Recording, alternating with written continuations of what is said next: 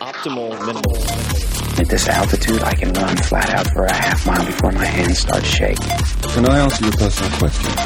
Now would seem an appropriate time. What if I did the opposite? I'm a cybernetic organism, living tissue over metal endoskeleton.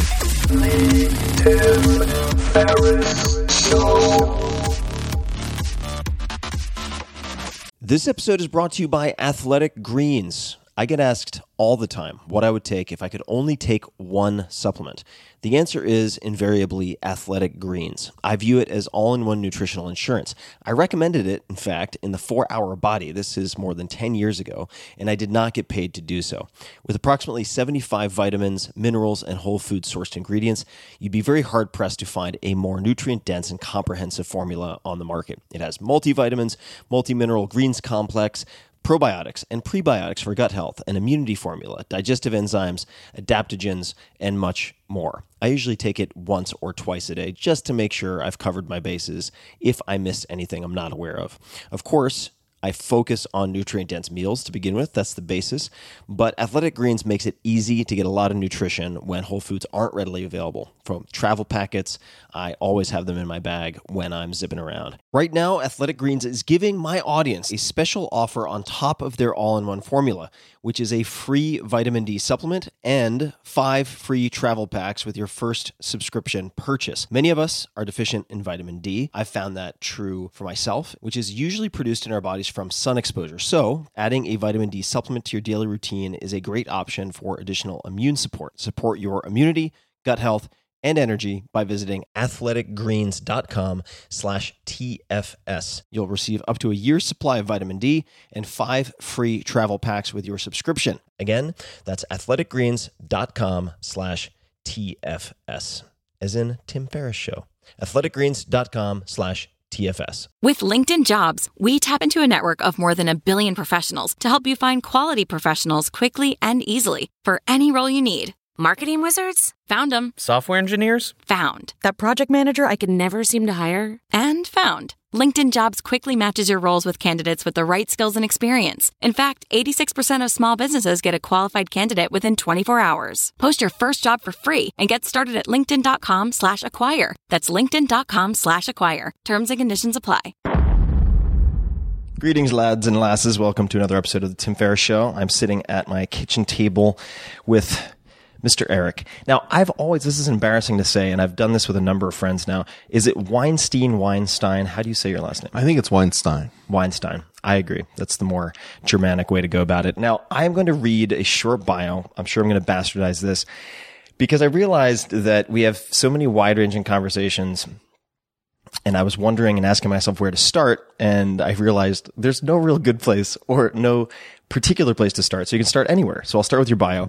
Eric Weinstein, Managing Director of Thiel Capital, PhD in Mathematical Physics from Harvard, Research Fellow at the Mathematical Institute of Oxford University.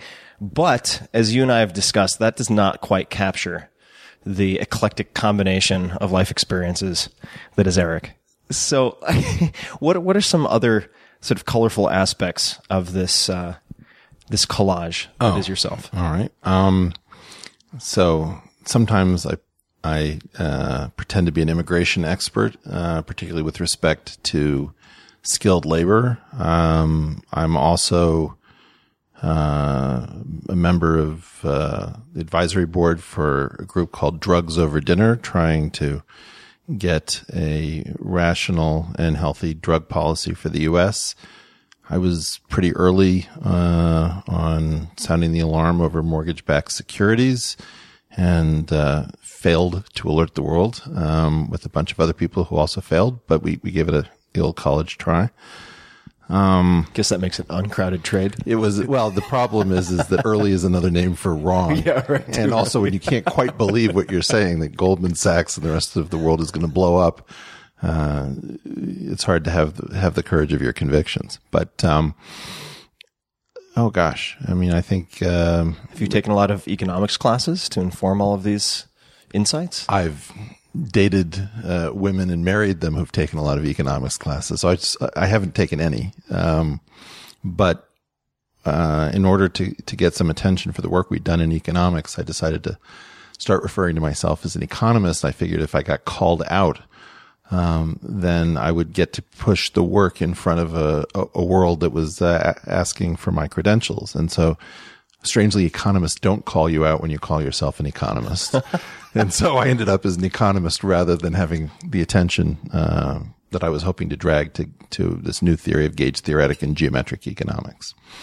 And to to provide just a little bit of context, which I think is fairly normal for our interactions. So I'm just going to read one line from an email exchange. And this is from Eric to me. Do you want to try a podcast on this? And we'll get into maybe what this is. Psychedelics, theories of everything and the need to destroy education in order to save it. How did we first meet? Was it Summit Series or was it somewhere else? I think it was Summit Series. I think uh, you were talking about uh, the potential of the human mind and how to unlock it. And I think I became very curious as to what the domain of applicability was and whether some of these techniques that would help you shoot baskets or learn tango could be applied to, let's say, quantum field theory, which seemed like kind of the next logical place to go after tango dancing. And how, I think many people would ask themselves, managing director of Thiel Capital. So how does someone who, from a layperson's perspective, is a mathematician, uh, pretending to be an economist very effectively, Or End up- pretending to be a mathematician. or well. pretending to be a mathematician, uh, get recruited and end up working with Peter Thiel at Thiel Capital? It's a really good question. Um, I, I, I, I knew Peter slightly before, um, geez, we are going to be just entering at a random point. So, no, it's, it's quite good. It's The quite good. best I, attempt I can make right. in trying to be quantum. So I, I had, uh, I had met, uh, Peter when I, I had been sort of living in New York and playing in the Bay Area a little bit with the tech crowd. And I, uh, was told by some friends, you have to come out, uh, for this crazy being human conference. And so any conference named being human seemed too Californian to be a good idea, but I was forced into coming out and there was, uh, sort of a circle of people, um, which Peter was in and I was in, um, talking about what it what it means uh, to really look at the human condition from a rational but also open-hearted perspective. And Peter and I started talking, and I told him that I I was thinking that I might have a theory of everything that I should debut, and I think he probably you know haircut the possibility that what I was saying was true. But then I was invited to give these lectures uh, at Oxford, the Simonyi Special Lectures. Um, And it was And- Simonyi that the named after the Simonyi who went to space also created Microsoft Office. Charles Simonyi. Yeah, I think he was like the original engineer at Microsoft, and um, and he had endowed a professorship in at Oxford, where which was held is held now by Marcus du Sautoy after Richard Dawkins held it, which has so, some lectures attached, and I was invited to give lectures under this program, and it. Uh, you know, I was giving technical talks, but uh, a story or two came out about how um, a potential theory of everything uh, was being debuted, and I guess um, Peter probably saw that. He invited me to a quiet conference he was holding in the south of France uh, shortly afterwards, and then he invited me to a breakfast after that. And at the breakfast, um, I think I was midway through. Uh, some breakfast sausage and he just blurts out, he says, you have to leave New York.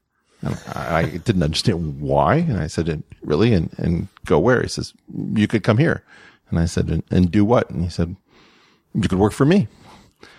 So I didn't know whether he was like suffering from too much sleep, but uh, it turned out he was quite serious. And, uh, it's been one of the most, uh, rewarding intellectual relationships of my life. He's just a, a stunning, uh, sparkling mind and somebody who has not only the courage of his convictions, but has been right so many times and over enough things that he has had the freedom to uh, break with all tradition when he thinks the world is wrong and one or two people may have it right, which is, that's exactly my cup of tea. Did he have a clear idea of what you would be doing when he hired you or made the offer? Um, probably less important to him is my guess is, is that, uh, the first issue is, is that there are, are, it's so difficult to think for yourself. I mean, I find it very difficult to think for myself. I have all sorts of ideas in my head that aren't mine. I'm subjected to all sorts of pressures I find difficult to resist. And so I think Peter is looking for the tiny universe of people who are attempting to think things through from first principles. And that's, you know, it's become very tough because social, socially constructed reality is so much a part of our lives. So I think first you, his feeling would be find the people who are capable of uh, seeing something really new and then figure out what to do with them later. Escaping the or averting the consensus reality, as Yep. you've mentioned, Wh- Whenever possible. whenever possible. What outside pressures do you find tempting or difficult to mitigate? Oh well, I mean, everybody wants to to be loved, to fit in. The the the fear that happens when you start swimming away from the shore, um, that you're not going to find uh, a next island um, before your strength gives out. I think it's very rational to be afraid of thinking for yourself, because you may very very easily find yourself at odds with the community on which you depend. And I think um, for some of us, it's just a compulsive behavior. It's not even necessarily the smartest evolutionary strategy. It's just, it's hard to do it any other way. Hugging the shore. Well, uh, or, or not. I mean, if you, if you, if you keep trying to screw your eyes up uh, so you can see the world the way other people's are, uh, uh, people are reporting that they see it and it just doesn't work, um, you realize at some point that uh, it's a losing battle. You might try, you might as well try being yourself. What uh, is the first example that comes to mind of a time when you had that fear of swimming away from the consensus and facing the the scrutiny or uh, criticism of people in a given community? Well, sometimes it happens by accident. So I remember, for example, being in a guitar store in Philadelphia and having a crowd of people gather around as I played something badly. And I couldn't figure out why they would want to listen to somebody who is not very good at classical guitar. And this isn't like bragging that I'm great at classical. I was really not that good. And it turned out that uh, I had taught myself from sheet music, and I believe that the notation for using your thumb is to use the letter P, which I interpreted as pinky. So I was using my weakest finger for everything that needed to be done by my strongest finger. And so my guitar was completely, completely wrong. And that was a, you know, a clear example of, um, well, this didn't come from a guitar teacher. It didn't come from a, normal experience with music. It came from teaching yourself something and uh, having the scars uh, to prove it. Um, so I think in that case, uh, you also learn how much power there is that you, you can shortcut all sorts of things. So as you know, you've, you've showed us with, uh, Pareto principles and, uh, trying to eschew, um, the work of the 10,000 hours. Um, you start to look, realize that the world can, is meant to be jailbroken and, and then you get into really scary stuff where you come up with political conclusions that aren't shared by others. So, for example, um, I don't have the usual convictions of my groups about immigration. Um, I am of the opinion that what most people think of as progressive immigration is actually regressive. And so, uh, you know, at some point I came out with a free market model to open borders, but without adversely affecting American workers. And Have you written about that? oh yeah, I, I published a peer reviewed uh, model for how to do it. For a layperson interested in exploring your opinion on that uh, or your perspective on that, is that would you point them to a given paper? Or Sure. There's one called Migration for the Benefit of All in the International Labor Review, I think of 2002. And the funny thing about this paper is, is that it takes what uh, U.S. corporations always claim they want, which is access to any workers anywhere in the world, and it achieves it through a market uh, mechanism. But unfortunately, what they were really interested in wasn't the small gain in efficiency that comes from being able to hire on a global market. They were really much more interested in the wealth transferred from American workers to American uh, business owners. And so um, it was a great example that they thought they'd make a free market argument. Um, but in fact, they weren't interested in the free market advantage. They were interested in transfer payments. And so when you give them a free market model, they lose all interest uh, in the free market, which is, I think, just really funny. you, you mentioned guitar. I, I can recall we had dinner at your house, which was not drugs over dinner, it was death over dinner, where we talked about Oh, yes. death. And uh, I think that was somehow related to was it NPR or uh, some radio station. Yeah, that was- Capital Capital Radio, some NPR radio. affiliate. That's right. And we discussed death over dinner. But one thing I noticed at your home was that you have a lot of musical instruments. When did you start experimenting with music? and how many musical instruments have you experimented with? Uh, Am I right that the federal government hasn't made musical instruments illegal? So I've been experimenting with musical instruments for some time. The uh, I, I think at some point you learn that music is an abstraction and that each particular instrument is just a, a way to instantiate the same common abstraction.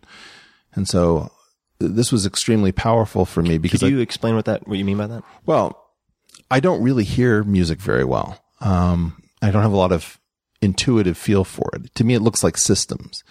And the idea that music was so highly systematized and that this was covered up by the standard relationship that we pick up where we take music lessons, we learn to read music in this country.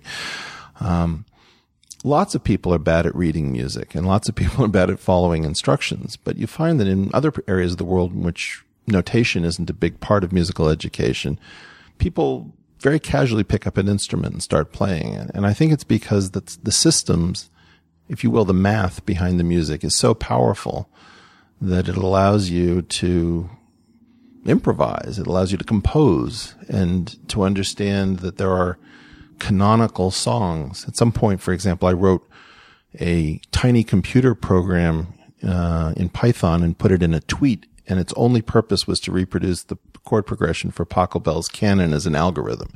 Did you say Taco Bell? No.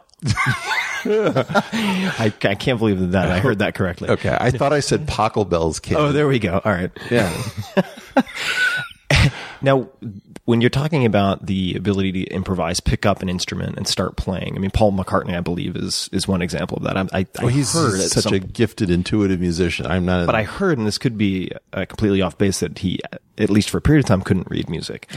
and is is that because humans have potentially some type of innate grammar that they are for music, uh, in the same way they might have some type of uh, innate lang- uh, innate language grammar, like uh, along the lines of a Chomsky, uh, in his in his theories, or is it something else? I, I think you're right. I mean, I think that it, it it comes down a lot of it to the physics of a vibrating string or air column. So if you look at the harmonics, um, the patterns of vibration that are encoded into simply taking a cat gut and stretching it um, between uh, a wall and the, and the ground, and then twanging it. Uh, there's Seen my spa room, in other words. that so much of our musical system is in the math and in the physics of a vibrating string.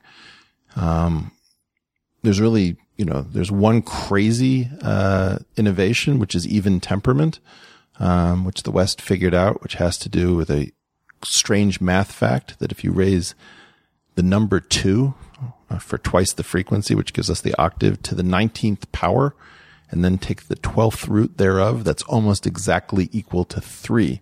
And that weird numerical accident is what makes it possible to both have um, extremely beautiful intervals, but have them also so regular that you can do harmony and, and, and make chords. And I don't think most musicians probably even know why we use a 12 tone system. It's and that's uh, so th- what you just described before the 12 tone system. That's even temperament. Yeah. so that's called.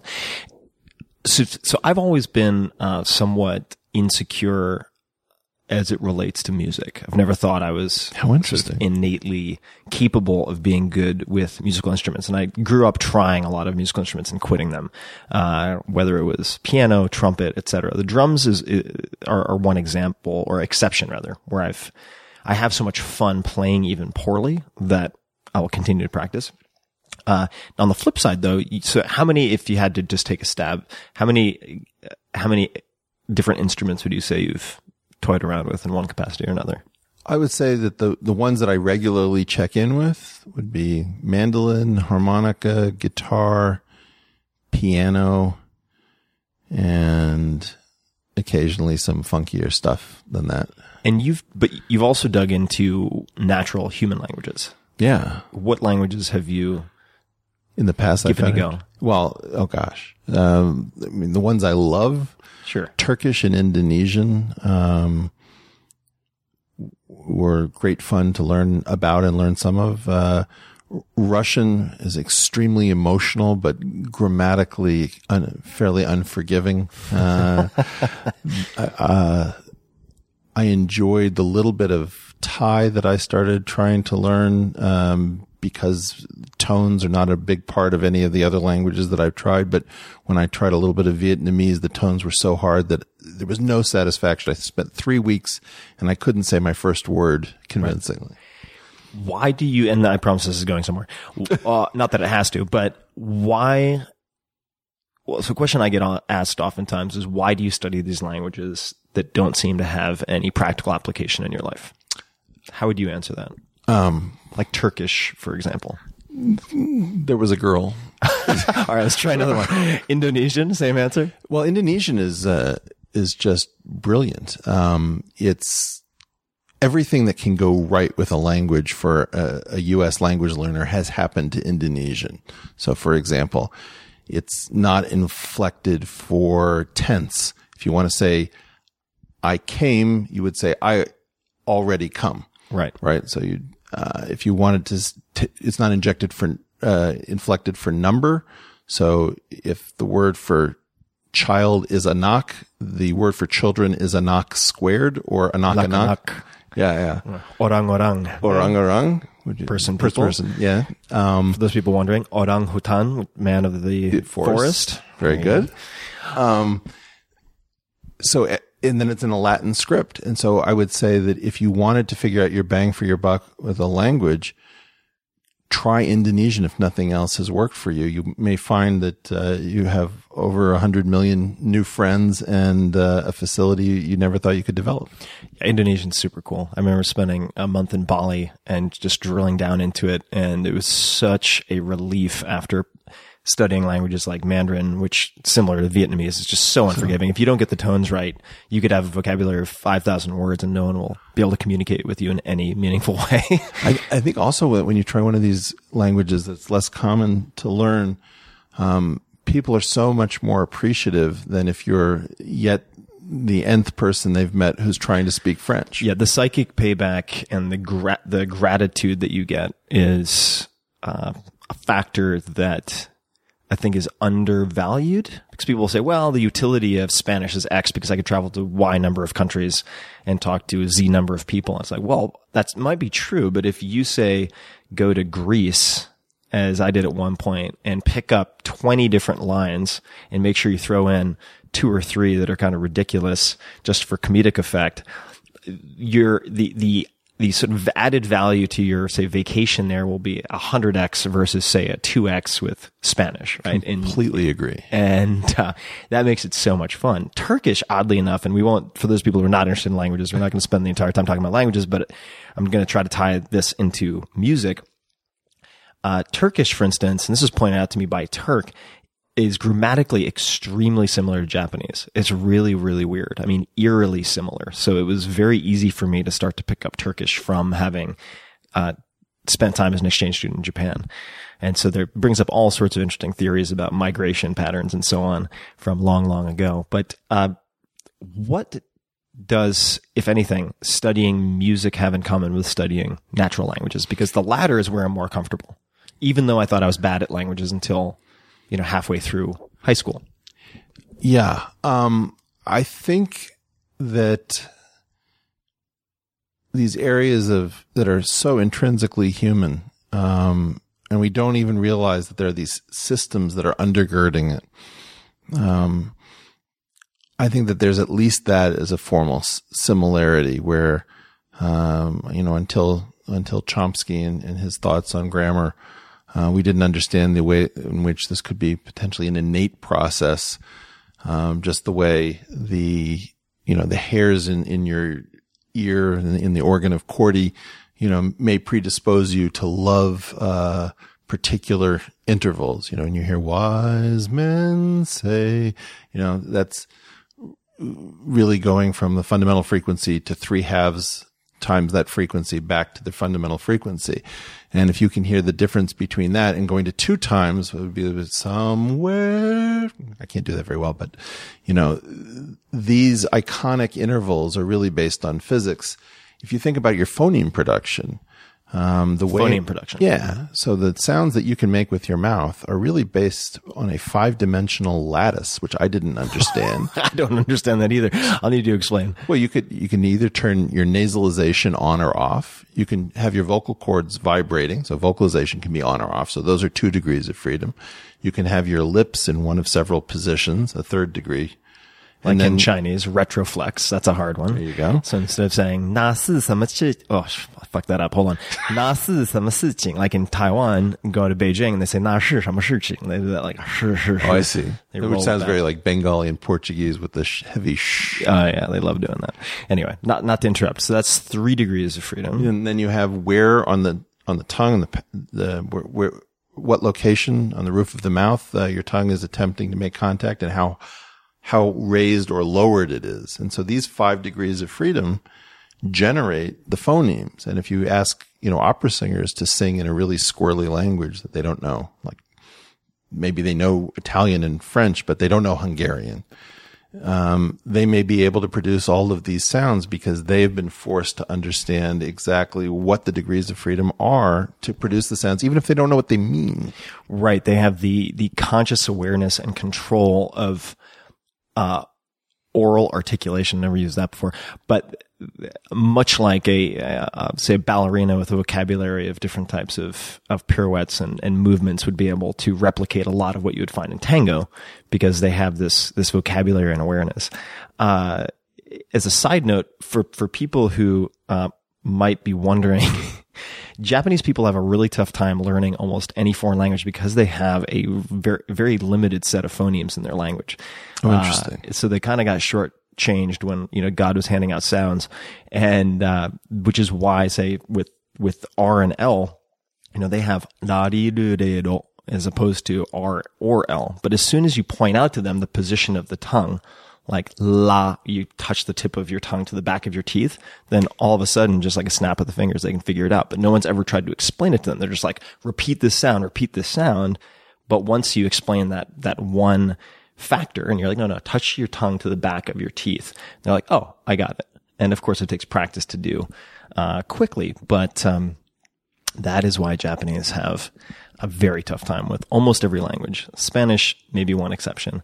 Uh, let's let's come back to something you said earlier, which is navigating from first principles, uh, because I think this is a really important concept to understand. What what does that mean, I think that and why is it important? Well,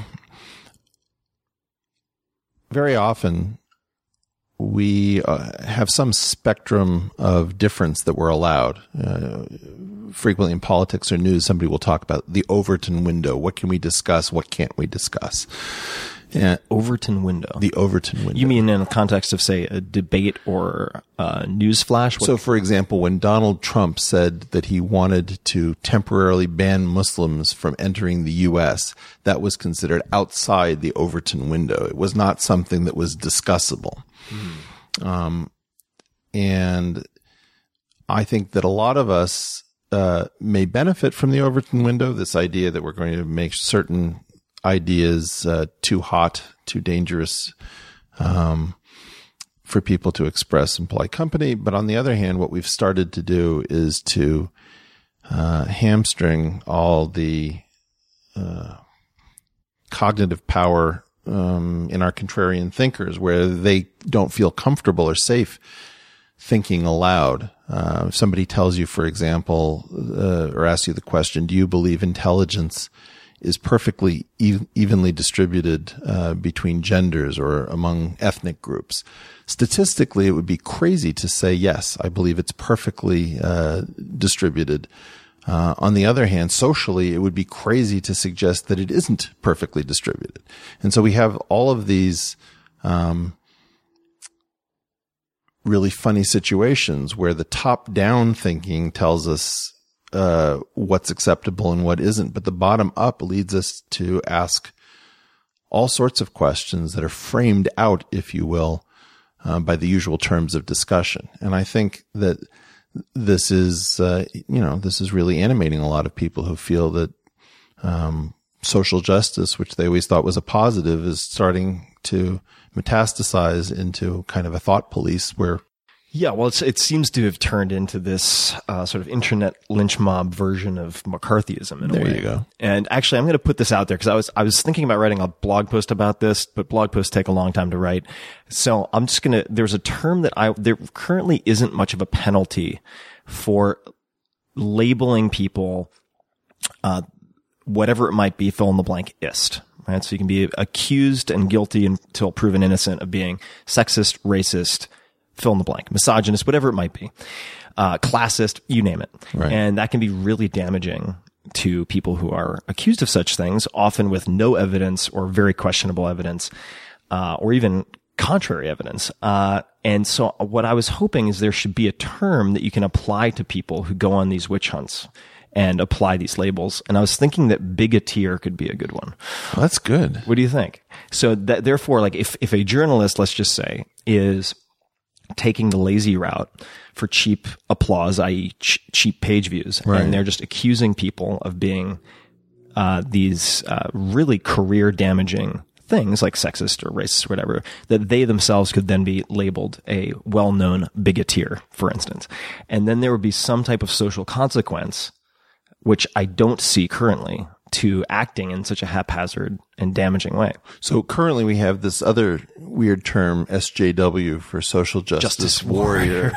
um, so I, I like bigoteer. Uh, why don't we try it in the wild and see what happens? Yeah, I'd love uh, to to hear anyone's thoughts on this. But bigoteer, and the, and I thought a lot about this because I, I figured you needed a term that was sort of uh, phonetically similar enough. We're just talking about phonemes, like phonetically similar enough to an already loaded term. Yeah. So that people would immediately get the negative connotation. Like you can't, being called a bigoteer, even though I, as far as I know, it hasn't existed, can't really be a good thing. I mean, you have like bigot and then you have the tier of, in most people's minds, associated with racketeering or something else. Uh, but does a decent job of kind of describing the, uh, the sin against intellectual honesty that is, you know, what we're talking about. This type of out of control, so social justice, uh, warriorship. Um, but I agree with you that it's. I, I think that uh, even more than top down, this the phenomenon is is so puzzling in a way because it it seems like people are creating prisons of their own making, uh, and in creating these lynch mobs or participating in them, uh, you're creating this momentum for this type of activity that ultimately has to come back and bite you in the ass, or it'll just create these barriers to honest communication. And it, and it, sorry, I'm like up on my soapbox now that we brought up this stuff. It, it also seems like, and I'd love to hear your opinion on this, but the, oftentimes the most important conversations to have are the most uncomfortable that would fall outside of this Overton window. Well, by and- definition. and, and even the the conversation that you most want to have to try to remediate the uh, long term problem is prevented um, by the evident relish that some bigoteers, if you will, uh, um, in, the the relish that they obviously en- enjoy and take for themselves in sort of taking settling for the short ride rather than really trying to get some kind of structural change. And I think that because the level of distrust is so high uh, in the U.S. at the moment, um, we have a problem that people are trying to shut down conversation because they just don't know where it's going to go. And so as soon as anyone starts talking about something sensitive, um, you, you know, you can always trot out check your privilege or something uh, that doesn't even have to be, uh, it can be completely content independent because, you know, everybody's enjoying some privilege at the moment. And so if you're spending all of your time checking it, you're probably not going to be able to say much of anything. So I want to I want to shift to a, very serious topic, and that is uh, Kung Fu Panda. Oh boy, it's getting Now- weighty. Mm, It's getting weighty. Now, I recall visiting uh, the offices of Thiel Capital, and we had a, a fun lunch chat with with a whole group of folks. And uh, I remember going to your office and seeing all sorts of toys of various types, and then a, uh, I guess, a figurine of Kung Fu Panda. What is your relationship to Kung Fu Panda? Uh, this is this is emotional, embarrassing, and rather weighty. But I, I, I went reluctantly. I did. I, I can't say that I relished going to a uh, children's film, uh, even though I had two kids who were excited to see it. Uh, but my wife said it would be a good idea. And as I sat there in the theater, I got deeper and deeper into the story. And when the film was finally over, I found myself weeping. And Were your kids okay with that? I don't think anybody was okay with that. it was it was a little weird. And what I realized was that it was the only film that I'd ever seen that struggled with the issue that I felt almost defines my my quest, which is why can't a self-teacher leave pupils? And if you think about that for a second, you'll realize that Einstein wasn't successful in leaving any Einsteins. And Francis Crick didn't leave Francis Cricks, and Winston Churchill didn't leave any Winston Churchills. If there was some way for a Newton to leave a Newton, dependably, the world would be a completely different place. And what Kung Fu Panda was trying to do, uh, in my opinion, was to struggle with this question of how would an innovator leave a successor when it's his time to go. And um, at some point, somebody on Quora asked a question. You know, this story doesn't make any sense to me. How does a, a panda slob become the ultimate kung fu warrior? And I wrote up my explanation, and the thing's probably the most viral thing I've ever written. Um, What is the what is the title for people who want? And we'll link to this in the show notes for everybody. Just fourhourworkweek.com forward slash. I think it's how does Po become an awesome kung fu warrior in the film Kung Fu Panda, something like Yeah, that. and I'm sure if we look up your name in Kung Fu Panda, it'll pop right up. And so my my claim was that the original innovator in the film is uh, is a turtle, which is an even more inappropriate kung fu archetype than a panda because they're obviously slow moving. And the turtle works out the secrets of harmony and focus at the pool of sacred tears, but when the kingdom is threatened by a kung fu student uh, of great ability who's gone wrong, um, all that the kingdom can muster is the usual collection of overtrained students. So think uh, aspirants to Princeton and Stanford and Harvard. Um, and so these are all the kids who would get like perfect SATs and have amazing extracurricular activities. But fundamentally, what we don't realize is that they've all been rendered um, incomplete in a way because they can't tap into the self teaching modality because they have been so thoroughly overtaught. And so the turtle recognizes that the panda is the only one who can save the day. And all the turtle has to go on in choosing a successor is that the panda has innovated one silly thing, which is to turn a fireworks cart into a makeshift rocket to jump a wall. And so from this humble beginning, um, the magic unfolds. And it, it's it's really about the magic of how a one self teacher leaves a successor and solves the problem. Have you come to any conclusions or beliefs uh, outside of that essay uh, related to how autodidacts or Newtons can leave Newtons when they travel on from this world? i think so I, I can't prove it but i think where i'm headed with this is that most of us who wind up using these sort of strange high agency hacks to negotiate the world have some kind of a traumatic birth that we, we may flatter ourselves that we're in touch with reality, but in fact, reality is a second best strategy. If you're lucky, your family works pretty well and you never leave social reality. It's only when something goes wrong that you discover, okay, the world doesn't work in any way the way I was told. Here's the underlying structure. And what you then have to realize is if you want to do this at scale, you've got to stop relying on these traumatic births. It's like you're waiting for somebody to get bit by a spider to become Spider-Man. No, you, you have to do this in a more controlled fashion. You have to harvest spiders. That's right. you've got to you've got to regularize it. So I think what we need to do is we need to create a completely second uh, secondary um, parallel educational structure for people who are going to be in the high agency creativity discovery idiom, idiom and realize that we know how to ex, uh, impart expertise, but we don't know how to impart creativity and genius. What do you, could you define high agency? Sure. Uh, high agency Or just explain what you mean by it. Well, I think what I mean is, uh, are you constantly, when you're told that some, something is impossible, is that the end of the conversation or does that start a second dialogue in your mind? Uh, how to get around whoever it is that's just told you that you can't do something. Um, so how am I going to get past uh, this bouncer who told me that I can't come into this nightclub? How am I um, going to start a business uh, when my credit is terrible and I have no experience?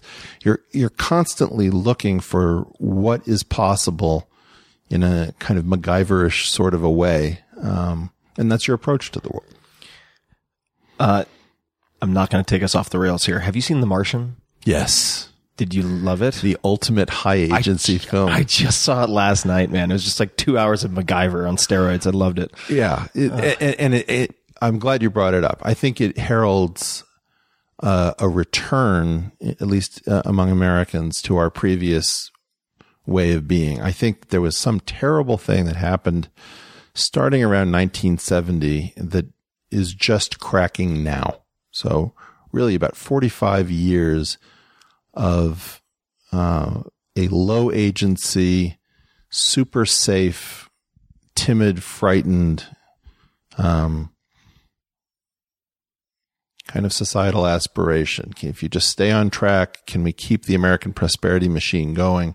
I think we now realize that you can't do it without uh, a bunch of really marginal characters, people who have might be described as disruptive, have bad attitudes.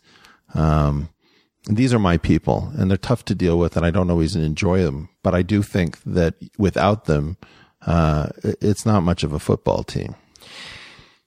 What can someone do who, who's listening to this, let's say, and they're, they live in a community where, uh, that is clearly low agency and they want to train themselves to be able to look at options C, D, E, and F when people say, do you want A or B? Right. Uh, or if they're given, let's say the, the no from the bouncer, from the admissions officer, from the fill in the blank. They look for a way around it instead of just being stopped in their tracks. How can someone, are there any recommendations or tools or resources, exercises that they could use to cultivate that higher agency? Well, there's, I don't think there's a community on earth where somebody, uh, isn't modifying their car beyond what's street legal. I don't think that there's any community in which nobody is cooking something up uh, in, in the basement, uh, that probably is prescribed by law. I don't think that there's a community on earth where somebody isn't trying to, um, break into their own computer in order to see how it works from the inside. So there are high agency people everywhere. What there isn't necessarily is critical mass. And I think that, you know, sometimes I refer to the Bay Area uh, as the innovation ghetto. So uh, you have all of the people who are too high agency to uh, to behave properly and wait their turn in the rest of the country. And so they've been given like the nicest piece of real estate, an ungodly amount of cash, and um, you know the, the pleasure of each other's company. But they've been told, you know, okay, you have to stay. At the the terms of your probation is that you have to stay within the Bay Area, and so. Uh, what I'd love to see is I'd love to see more of us violating our parole and going into the rest of the country and um, trying to bring that uh, irreverent spirit. Because I think one of the things that the U.S. still has over, let's say, a competitor uh, uh, like China is that we tolerate the middle finger. Um, it is perfectly acceptable to be disruptive uh, here in San Francisco, where you and I are conducting this interview. Whereas uh, if I'm told that my child is disruptive uh, in Kansas uh, or South Carolina, I'm probably being told that uh, he's being sent home for bad behavior.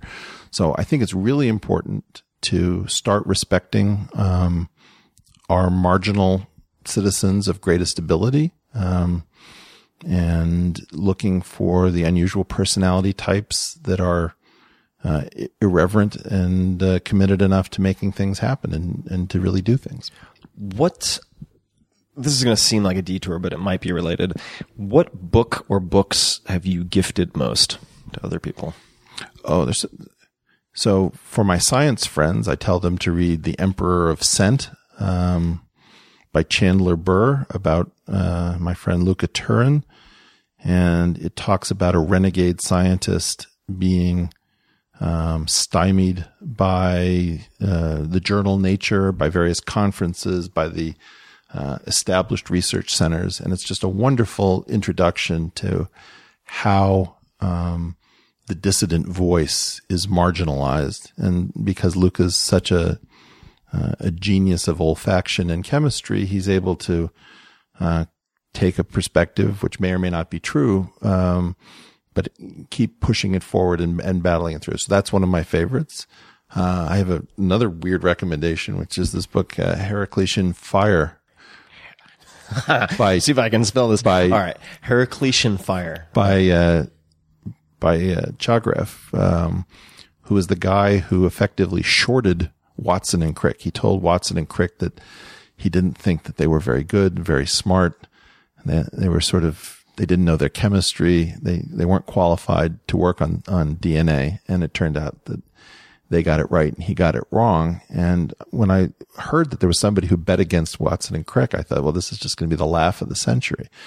But it turned out just to short those guys required another genius. And, uh, and he writes about trying to suppress, uh, these guys and failing because they were right and he was wrong. And he has enough presence of mind, uh, to struggle with it. So the, these are books that I think are, uh, incredibly powerful because they talk about um, what it's like to be one against the many. If you were advising, say, a you might hate this question. Uh, if you were advising, say, uh, a senior in high school, non-technical, no, I'm sorry, senior in college, non-technical, probably too late probably too late. Well, well, let's just say that. I mean, that was me, right? So, okay, all right. Uh, and I had, you know, fairies and sugar plums in my head about Silicon Valley and mm. wanted to come here and, and attempt to build something amazing. Uh, what what books resources would you suggest or what advice would you give um well, first of all, if you can do anything else with your life uh, other than innovate, other than create, go do that. Don't come. Um, if you're still here and listening, saying, "Okay, I can't really do anything else," uh, meaning for, you have a compulsion that you yeah, cannot resist. Yeah, fundamentally, you are zagging when other people are zigging. You're not even thinking outside the box. You haven't seen the box for years. If that's who you are, my feeling is just get here. And I can't promise that your first week or your first month and a half is going to be the greatest week or month and a half of your life, but you will fall in with people. There's, there's enough, um, open hearted, uh, assistance that's given. There's enough money that there's a different culture of abundance. Now that may not last this, uh, more than this particular cycle. Um, but even if this is a bubble, uh, I think it'll re-inflate in the same place because fundamentally we've we've run out of all other options other than innovation. If we don't create and we don't think our way out of this, uh, I don't think we have a great plan for steady state. So it's it's grow or die, and uh, that means that we'll have another bubble. And uh, bubbles aren't terrible things. A lot of wonderful things happen during them. Uh, what to you is the most powerful idea or few ideas uh, in zero to one or the material that helped generate that from the class that Peter taught, which was transcribed by Blake Masters. Yeah. So, well, there's so the entire book is about what to do if you think you have a secret. If you really understand something the rest of the world is confused about, and it's an important truth, zero to one says, here are all the ways you might want to make that work. I think the problem is the average person has never had an idea, a really powerful personal idea. Um, and so most people don't have a single secret. And so the real reason most people shouldn't start a company is that they don't know or believe anything that the rest of the world um, knows, uh, thinks of as being nonsense, right? And so this is this is the engine behind the book, and what's disturbing is to watch people reading this book not realizing that it's the whole thing is predicated on you ha- you must have a secret. And it's like- try to imagine somebody building a car with no engine. It doesn't really matter how nice you get the upholstery. It's not going to work Now, I there I suppose there are different schools of thought here, as with many different domains. Some people would say, well, you either have the hardwiring to come up with these secrets or spot these uh, unpopular opinions or uh, unpropagated opinions that very few people or no other people hold. Uh, then there are the folks, and I tend to lean this way, uh, who think that that can be facilitated, right? By hmm. forcing people to ask, for instance, absurd questions, right? So if you had to 10x, not just 10% increase, but like 10x your output in whatever it might be, how would you do it? And forcing people to break whatever systems they might have in place, right? The current incremental approach to what they're doing, these minute optimizations won't answer the question, right? They, they have to delve into this kind of terra incognita, things they haven't explored. Uh, do you think this can be, do you think it can be taught or you can help people to get better at spotting or, or coming up with these, these secrets, seeing things that other people don't see? Well, yeah, I, I do. And I think that, um, in part, this is why it's so difficult coming back to the sort of Kung Fu Panda pedagogy question. Um, assume that I hit one or two of these, uh, secrets and, and I am successful at them. It doesn't have to be in business, could be in science, could be in literature, anywhere the problem is is that you want to lead someone through the process of succeeding at something and seeing what blocked what blocked the path and What do you mean by that? well here's a problem i give people um Uh oh. Well no i haven't solved it oh, oh, okay. if i'd solved it then in fact nobody's oh, solved it. I was yet. getting sort of pre McKinsey interview jitters. Okay. How many golf balls can you fit in a No, no, this, 747? this is exactly what I hate about those problems is if the if there are answers in the back of the book, it's not a good problem. Hmm. It has to be an actual problem that the the asker doesn't know. So I don't know how to solve the problem of the umbrella. There's nothing I like about umbrellas. They uh, seriously, Tim, they blow up in wind so that they're easily wrecked under the conditions that they're supposed to be in which they're supposed to be used. They uh, have these long metal spikes at about eye level, so they're clearly a safety hazard. Your legs always get drenched. There you go. Everything about the umbrella strikes me as wrong. Now, what I believe is, is that there are, and and I've seen people try to innovate in the umbrella situation. Uh, there are ones that have air blowers that blow the water away from you. There are funky um, folding designs, but I am almost positive that there exists some very simple mechanical design that would uh, improve the umbrella. On the other hand, I don't have that same confidence about the coffee mug. Yes, you could put some electronics in it. You could make it smarter than it is, but fundamentally it seems to be in such a simple state that I wouldn't think that I should innovate there. So if I can give the example where there is a solution known, luggage before 1989. Just going to ask you about this. All right. So um, it turns out that nobody really knew how to do wheeled luggage before 1989 until just mind blowing.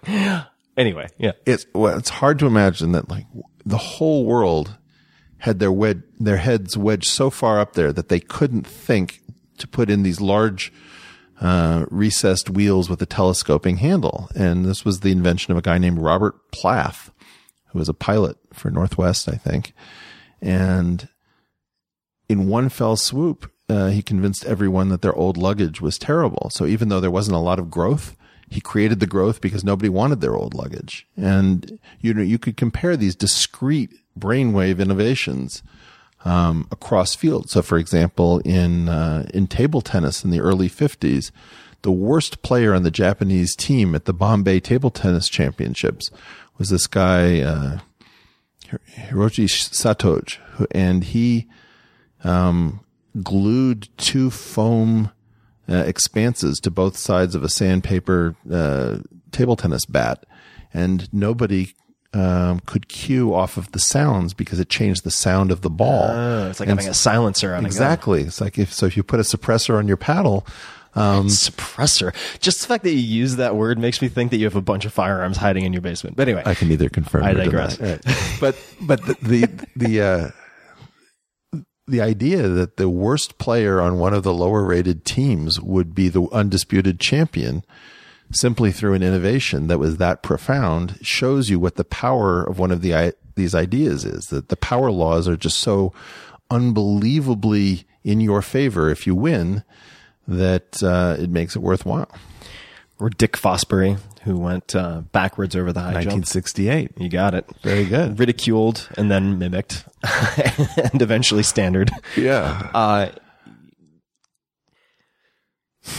so in the case of say the the umbrella or the luggage, uh, is there a process for trying to tackle and innovate in these areas along the lines of something you might find at say an IDEO or exercises that you guys do at Thiel Capital when looking at different markets or trying to assess say an idea and its its validity or promise in a market? Are there any particular questions, I guess, is what I'm asking, that you find very useful when trying to spot these these breakthrough ideas? Well, it depends in, um, situation by situation. So, for example, in science, I try to use various intellectual arbitrage techniques where if you have a bunch of smart people who've been focused on a problem, I try to look at what, as a group, their weaknesses are. Where how how how how is uh, their bread buttered? What is it that they can't afford to say or think? what, what might be an example? Well, so for example, in in uh, in, in theoretical physics, uh, there are all sorts of shibboleths where if you can't um, say that you believe uh, that quantum mechanics is intrinsically probabilistic, you're not a member of the club because it's assumed that you sort of can't accept a difficult reality. Um, or if you can't um, sign up for one of the major schools, uh, you have no way to get funding because you, there's no one who will support your grant applications.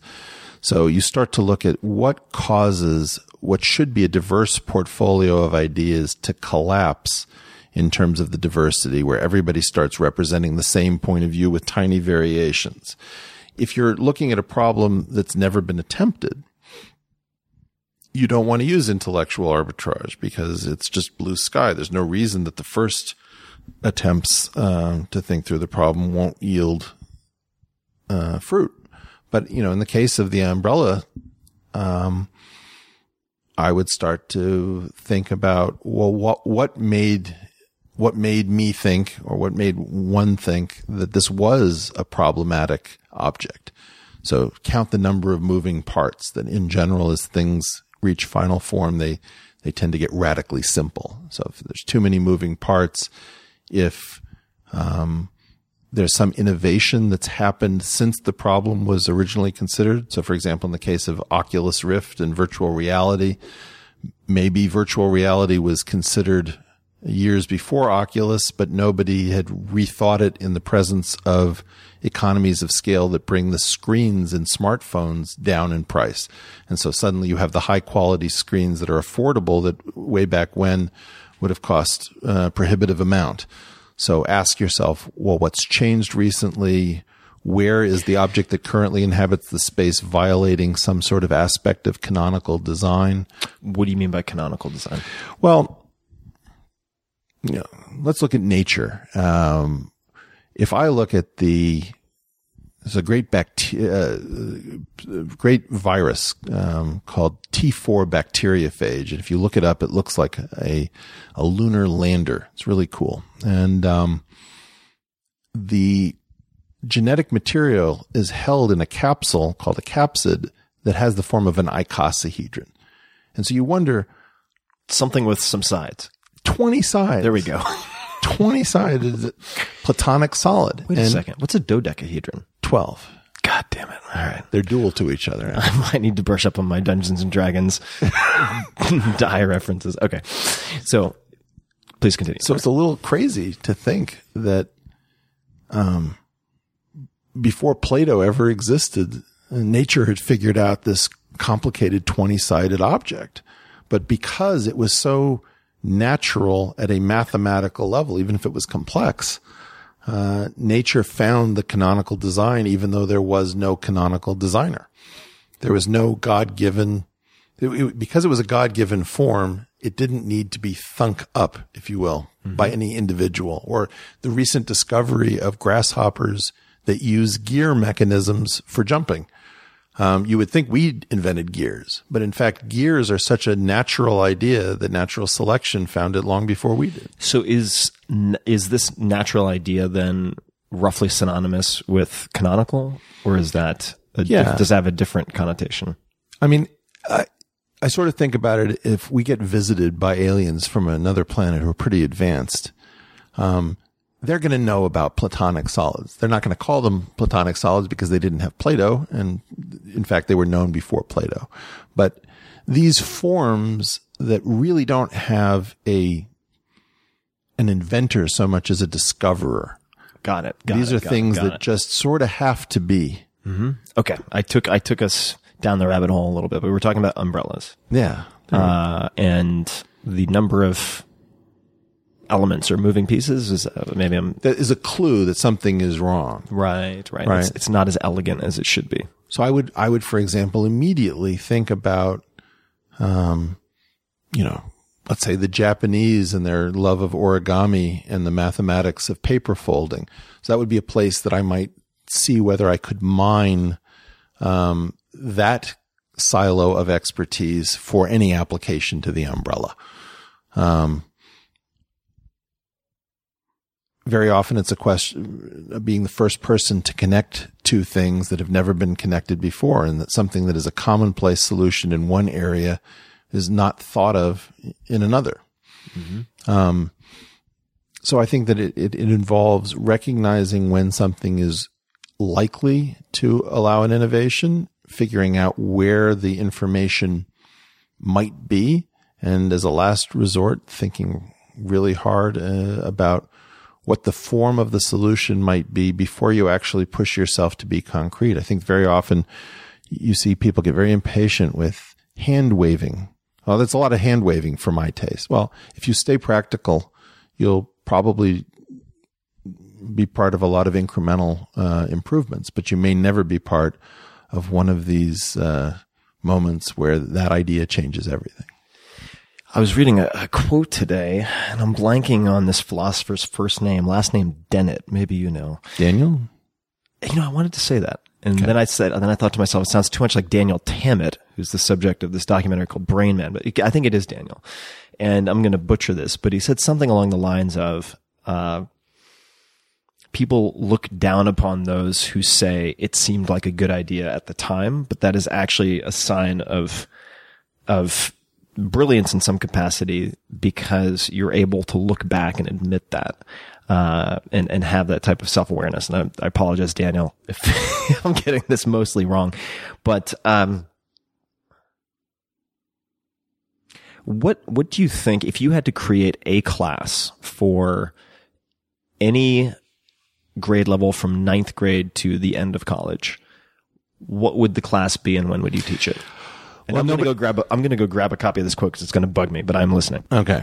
So it's a really interesting question. Part of the problem surrounds where would I be allowed to teach this class? So first, Anywhere you like.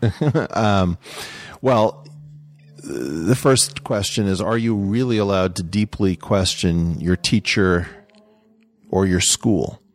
Um, yes. So I would, I would look to, for example, the Milgram experiment and the Asch conformity experiment. So in the Asch conformity experiment, um, one person was led into a room and asked simple questions, which a bunch of Confederates of the experimenter Confederates, those people cooperating with the experiment. right agreed to answer the the question in an Actors, in fact. eh, yes the actors uh, answer the question in an obviously wrong way and then when it comes time for the only real uh, participant to answer the question they often falsify their answer just to fit in.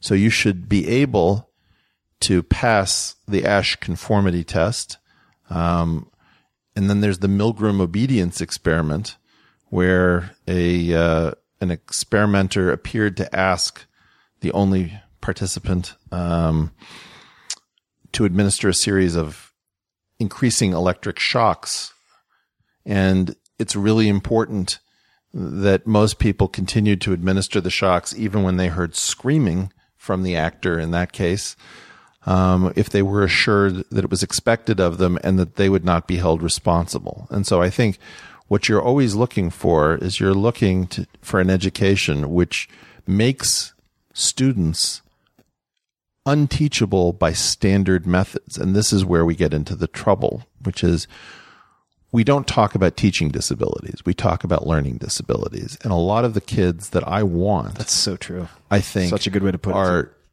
are kids who have been labeled learning disabled, but they're actually super learners. They're like learners on steroids who have some deficits to pay for their superpower. And when teachers can't deal with this, we label those kids learning disabled to cover up from the fact that the economics of teaching require that one central actor, the teacher, be able to lead a room of 20 or more people in lockstep. Well, that's not a good, that's not a good model. And so what I want is I want to get as many of my dangerous uh, kids out of that idiom, whether it requires dropping out of high school, dropping out of college, but not for, for no purpose. Drop into something, start creating, building, join a lab, skip college. Don't, So this would be uh, what was the ter- what was the program? Is it the? It's not twenty under twenty. Uh, the scholarship program that Peter The Thiel. Fellowship. The Thiel Fellowship. Could you describe that for people who are and and how?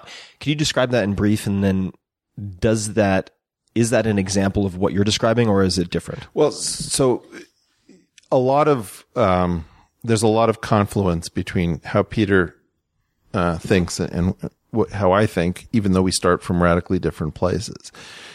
The Thiel Fellowship pre-existed my coming on, and it's a program that uh, will pay kids a hundred thousand dollars over two years to leave college to try something um, like start a company or a nonprofit or, or do something of high agency. And roughly, um, speaking, a lot of the kids drop out of the Stanfords and Princetons and Harvards. They're incredibly impressive, and we're not that worried that in life they're going to be set back because they're going to do just fine under any circumstances. And they can now, in fairness too, the, most of those schools will allow them to come back. That's true, but two years is a little bit longer than is comfortable. A lot of people understand that there's a gap year, mm-hmm. but one of the things that we hope is is that if they do go back, they will go back maybe as graduate students. That maybe the undergraduate degree is unnecessary. In fact, we at some point did a little study and we found that for every advanced professional degree we could think of, there was somebody who held that degree who had never gotten a BA or a BS. And so the idea of skipping college um, is now quite appealing to me. And uh, with the idea being that a master's degree or a PhD or a JD or an MD has an embedded assumption of a BA or a BS, but in fact, you'll never be asked about that lower degree. Um, because the the leading degree, uh, the professional degree credential is usually the one that matters. Now, what would you say to those out there who might look at your credentials and say, well, how would you have been able to obtain these very helpful uh, degrees from places like Harvard and Oxford if you hadn't had the prerequisites set by going to undergrad? Well, I- because I would imagine there are critics who would say there's a there's a uh, survivorship bias. right? Sure. You hear about the Zuckerbergs, but you don't hear about the 999 other people who might drop out, but then end up feeling or being restricted in their career options because they can't show a college degree. Um, that at least is a common refrain. So, what would you say to those people? Well, so my undergraduate wasn't from Oxford; it was from Penn, and um, there was a language requirement at the University of Pennsylvania, and uh, I at the time couldn't figure out how to satisfy it. So I assumed that I would not graduate from Penn, and then I just broke all the rules. Uh, they had a program that actually helped you break all the rules if you could find it, and what would, and I've, I've, I have to ask. So, what what did that look like? So it looked like one guy whose name was Mike Zuckerman. He was a professor in the history department. And he's what we would call in Yiddish a Shtarker. He's the guy who breaks kneecaps for his people. Shtarker. Shtarker. It's like German, I stark, know. like strength, like the strong guy. The strong guy. Hmm. And so every time I would like sign up for a class that had a prerequisite and I would be kept held back, he'd get on the phone and he'd say, I understand you're holding, this is Mike Zuckerman at the Office of University Scholars. I understand that you're holding one of my kids hostage with red tape. and, you know, it, it, it wasn't like he had any power, but the sound of it caused uh, other professors to let go. And What, what was his official job? I mean, it's just like the. he was the- a history the- professor. Oh, he was. Okay. It wasn't But- just like the secret mercenary No, I think in the he basement. Just, he, he this was a brilliant idea that he thought up, and it was sort of a secret, kind of a secret program, so you didn't know that it was there, and it had power. It allowed you to, I think, immediate access to any of Penn's graduate schools, what was the program called? university scholars. so it sounded respectable, It sounds very respectable. right? And it was just a an anti red tape program for kids who wanted to do research while undergraduate. And it was created by this history professor. yeah, Amazing.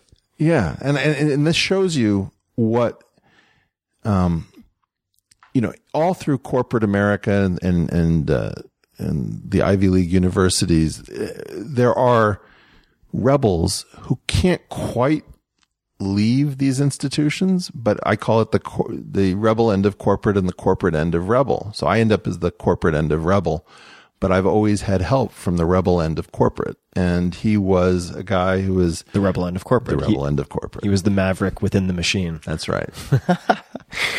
Uh, let's switch gears a little bit because uh, for this part one, uh, I have to get to the airport shortly. So I want to ask a couple of my favorite questions that are short questions that you don't have to give short answers to, but we'll we'll see what we can knock off.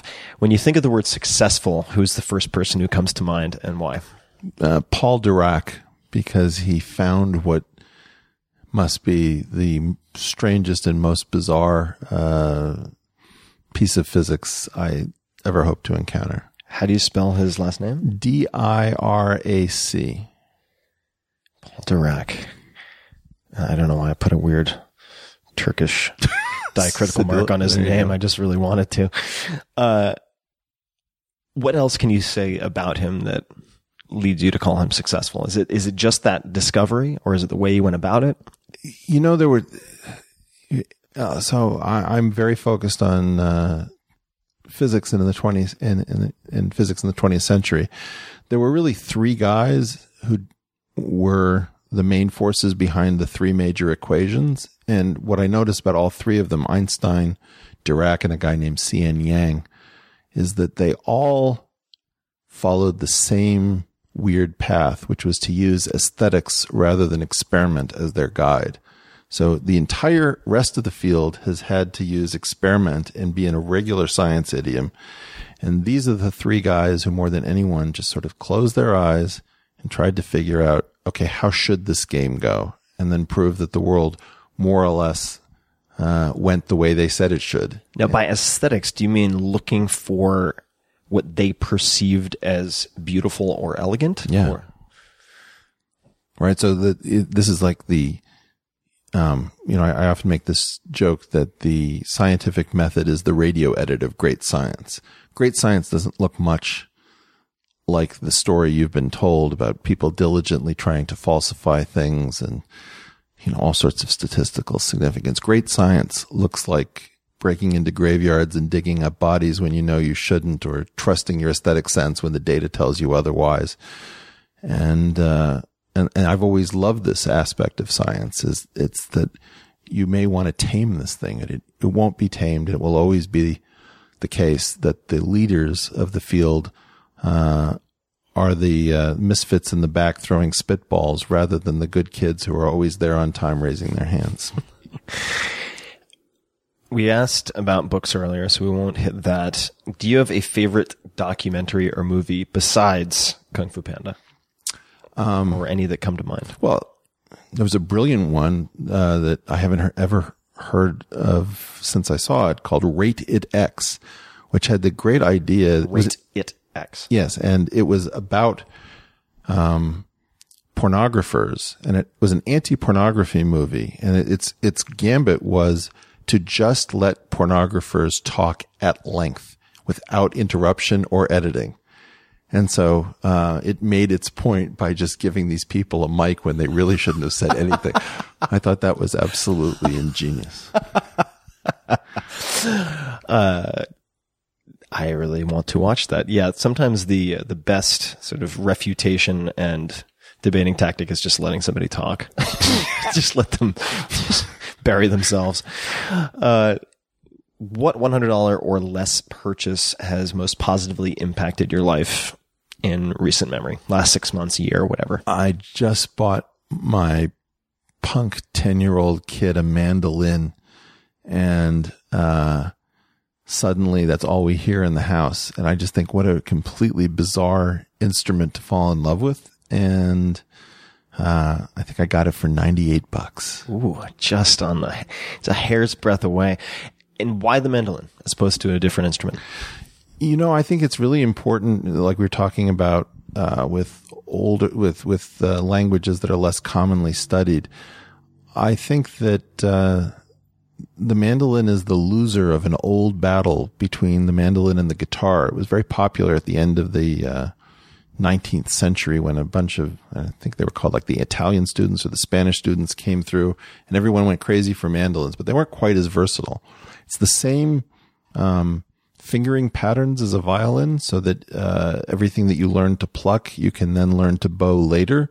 But it's also compact and uh, it's highly melodic in its nature. So you can alternate between chords. It's like a little bit of a ukulele on steroids.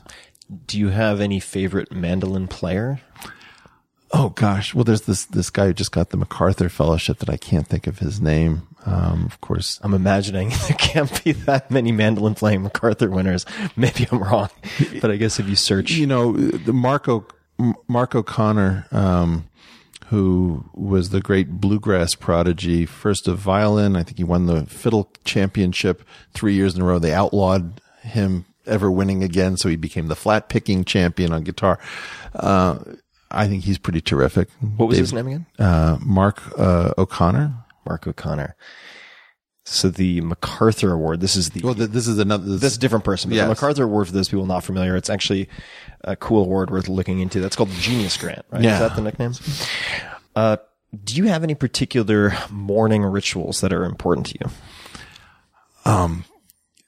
Okay, each morning is basically a struggle against a new day, which I view as a series of opponents who must be defeated. I'm not a morning person.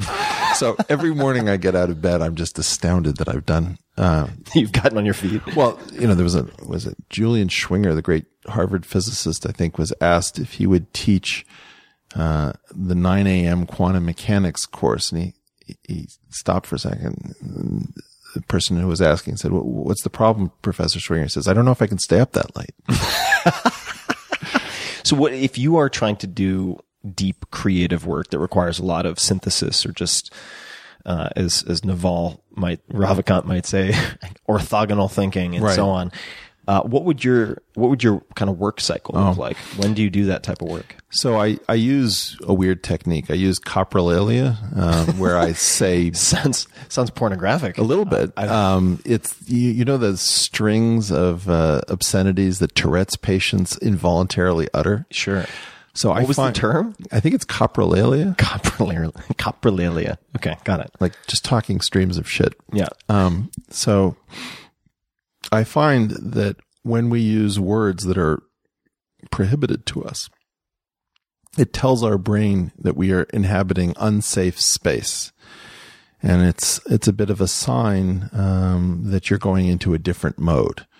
So I tend to become sort of facultatively autistic. That is, I think I can be social and personable if I'm trying to do that. But when I, I'm going to do deep work, um, very often. Um, it's got a very powerful, aggressive energy to it. It's not easy to be around. Um, it's very exacting. And I think I would probably look very autistic to people who know me to be social, uh, were they ever to see me in work mode. So how do you how do you incite that? How do you invoke that? So do you just going back to the expression that I still or the term I still can't say? Do you just start trying to string together as many as obscenities as possible? I have my, like a- I have my same sequence. incantation? It's like an invariant mantra that I have to say. Can you share it or No, that- no, no, no. top no. secret? See, it's like, it's, you can't share your meditation. It's like word. TM. Yeah, exactly. how well just some hints then. How long is it? Um, probably takes me seven seconds to say it. Oh my god, the curiosity is killing me. Right. All But, but it starts uh, to, you have to, you have to decamp from, um, normal reality where you start thinking about everything in positive terms. Well, how am I negatively going to impact my neighbor? No, you're, this is your time. You're stealing the time.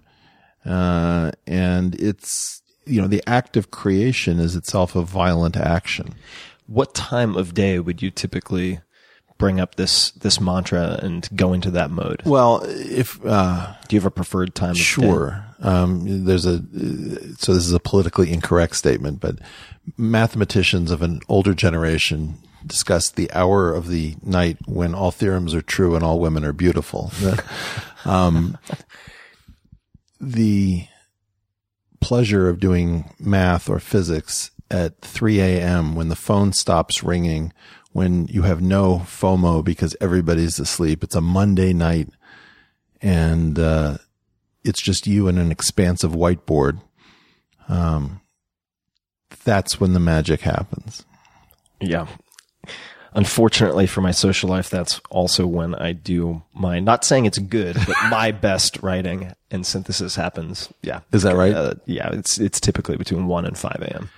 I find five uh, stuff that I come up with is a little bit unreliable. Five is only if I've managed to catch the wave. Oh, nice. That's the wave you've been waiting for for like an entire season Yeah, of mental yeah, yeah, surfing. and you're like, okay, there's no way I can paddle in now and miss that set that's coming.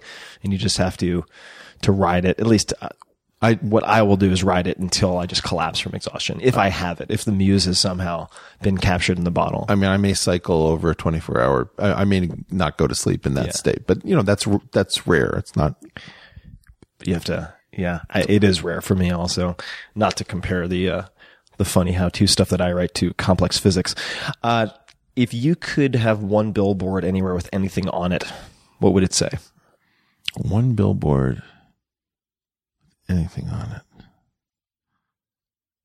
Um,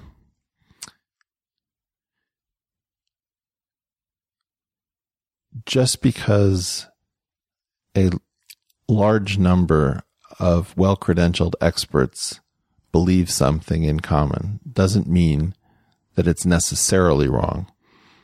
But if they've reached consensus, that's the way to bet. Some, somehow people have to learn that consensus is a huge problem. If there's no arithmetic consensus because it doesn't require a consensus, but there is a Washington consensus. There is a uh, climate consensus. In general, consensus is how we bully people into pretending that uh, there's nothing to see. You know, move along, everyone. And so I think that in part you should start to learn that when people are, people don't naturally come to high levels agree, of agreement unless something is either absolutely clear, in which case consensus isn't um, present, or there's an implied threat of violence to livelihood or self. What advice would you give to your 30 year old self? And if you could just place us in time, what were you doing at that age? Um, so when I was uh, 30, I guess I was still struggling to stay in or get out of academics. And I think what I didn't realize is that the structure of the universities was that they were either hitting steady state or growing very, very little or shrinking. And that was not a healthy place to be because most of the good seats in the musical chairs competition had already been found in the 60s and they had occupants. And we were in some sort of a game where we were doing work for the system, but we weren't set to inherit it. And I think what I needed to do was to decamp and to realize that technology was going to be a boom area. And even though I wanted to do science rather than technology, it's better to be in an expanding world and not quite in exactly the right field than to be in a contracting world where people's worst behavior comes out and uh, your mind is grooved in defensive and uh, rent seeking types of ways that I just life is too short to be petty and defensive and, and cruel to other people who are seeking to innovate alongside you. And the last question, maybe the last of one or two, uh, that doesn't make any sense, but uh, here we go. Uh, do you have any ask or requests for my audience, for people listening? Anything they should think on, do, or otherwise? Um, well, first of all, I would really like a high quality umbrella from one of you just to prove the point that that was actually a reasonable problem to set. Um, I guess what I would, uh, really like is for those of you who've been told that you're learning disabled or you're not good at math or that you're terrible, uh, at music or something like that. Um, seek out unconventional ways of, of proving that wrong believe uh, not only in yourselves, but that there are structures that are powerful enough to make things that look very difficult much easier than you ever imagined. That is great advice. And for those people there who particularly have this music insecurity as I do, uh, one thing that is, has, has seemed to me like a life raft in the sea of complexity is the uh, the three chord song by the Axis of Awesome. Four chords. Oh, God. I knew I was going to do that. Four chord song. There we go. So you can look that up on YouTube or elsewhere for uh, a real hilarious, but also um, sort of potential. Uh, potential. What the hell am I trying to say here? I just ran out of caffeine. This is the moment that no, no, no, no, no. It's sort of like it's it's, a, it's an potential amazing displaying uh, act that they put together, which shows you how complexity can be created through simplicity or per, or, or perceived complexity.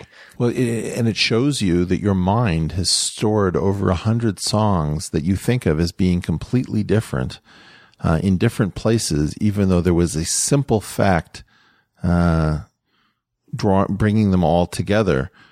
And I, I, I liken it to the moment that people realize that in almost every uh, advertisement for wristwatches, the watches are set to 1010. Um, and before you realize that, uh, it, you can't really believe that it's true, but afterwards you realize that the world has just, uh, pulled one over on you because 1010 looks like a smile to watch advertisers. Ah, I guess it's very symmetrical, isn't it? Yeah. Uh, But what's funny is, is that, is that the wisdom has crept into the to the point that sometimes you'll see digital watch ads and they'll still be set to 1010 even though it doesn't look like a smile. So I'm gonna I'm just gonna throw out a teaser here because we don't have time to get into it today. But you and I have privately spoken quite a bit about psychedelics. Uh, I am uh, either by the time people hear this or very shortly going to be uh, helping to raise funds for a very interesting study that Johns Hopkins is putting together. Um, you said to me not too long ago, uh, something along the lines of you'd be amazed or you wouldn't believe how straight and narrow I was for so long. When was the first time that you tried psychedelics? Um, relatively recently. Uh, and it was because I was, I had been propagandized so thoroughly that even to this day, uh, I don't like the association. I don't like the word cloud around them. Um, there were all sorts of confusions that the power uh, of one of these substances must uh, come from killing brain cells, like pouring acid on your brain and leaving it as Swiss cheese. Uh, it wasn't until I started meeting um, some of the most intellectually gifted people uh, in the sciences and beyond, and I realized that uh, this was sort of the open secret uh, of what I call the hallucinogenic elite, uh, whether it's billionaires or Nobel laureates or um, inventors and, and, coders. That a lot of these people uh, were using these agents uh, either for creativity or to gain access to the things that are so difficult to get access to through therapy and other conventional means. So, um, tune in next time when tune you'll hear Tim say, I will dig into this, into this font of knowledge, this gold mine. And, uh, give a Google, guys. Search uh, my name and Johns Hopkins. By the time you hear this, uh, you might see some very interesting stuff up about this, and you could actually get involved and learn a lot more about it. But before that, and in closing, I suppose I should ask, where can people find you on the internet? Where can they ping you if they want to share with you their incredible origami umbrella solution? uh, um, that's a good question. I'm on, on Twitter or wherever you might be more sure. active than less. Yes, uh, I'm on Twitter at Eric R Weinstein, um, and you can find some of my essays at Edge.org. Um, particularly one on professional wrestling as a metaphor for living in a constructed and false reality.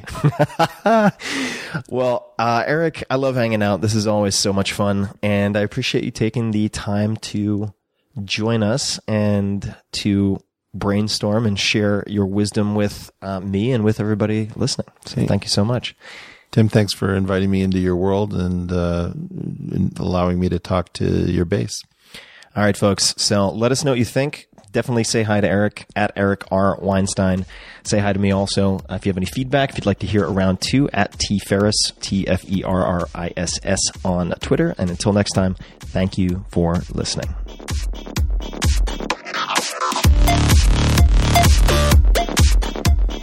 Hey guys, this is Tim again. Just a few more things before you take off. Number one, this is Five Bullet Friday. Do you want to get a short email from me? Would you enjoy getting a short email from me every Friday that provides a little morsel of fun before the weekend? And Five Bullet Friday is a very short email where I share the coolest things I've found or that I've been pondering over the week. That could include favorite new albums that I've discovered. It could include gizmos and gadgets and all sorts of weird shit that I've somehow dug up in the uh, the world of the esoteric as I do. It could include favorite that I've read and that I've shared with my close friends, for instance. And it's very short. It's just a little tiny bite of goodness before you head off for the weekend. So if you want to receive that, check it out. Just go to 4hourworkweek.com. That's 4hourworkweek.com all spelled out and just drop in your email and you will get the very next one.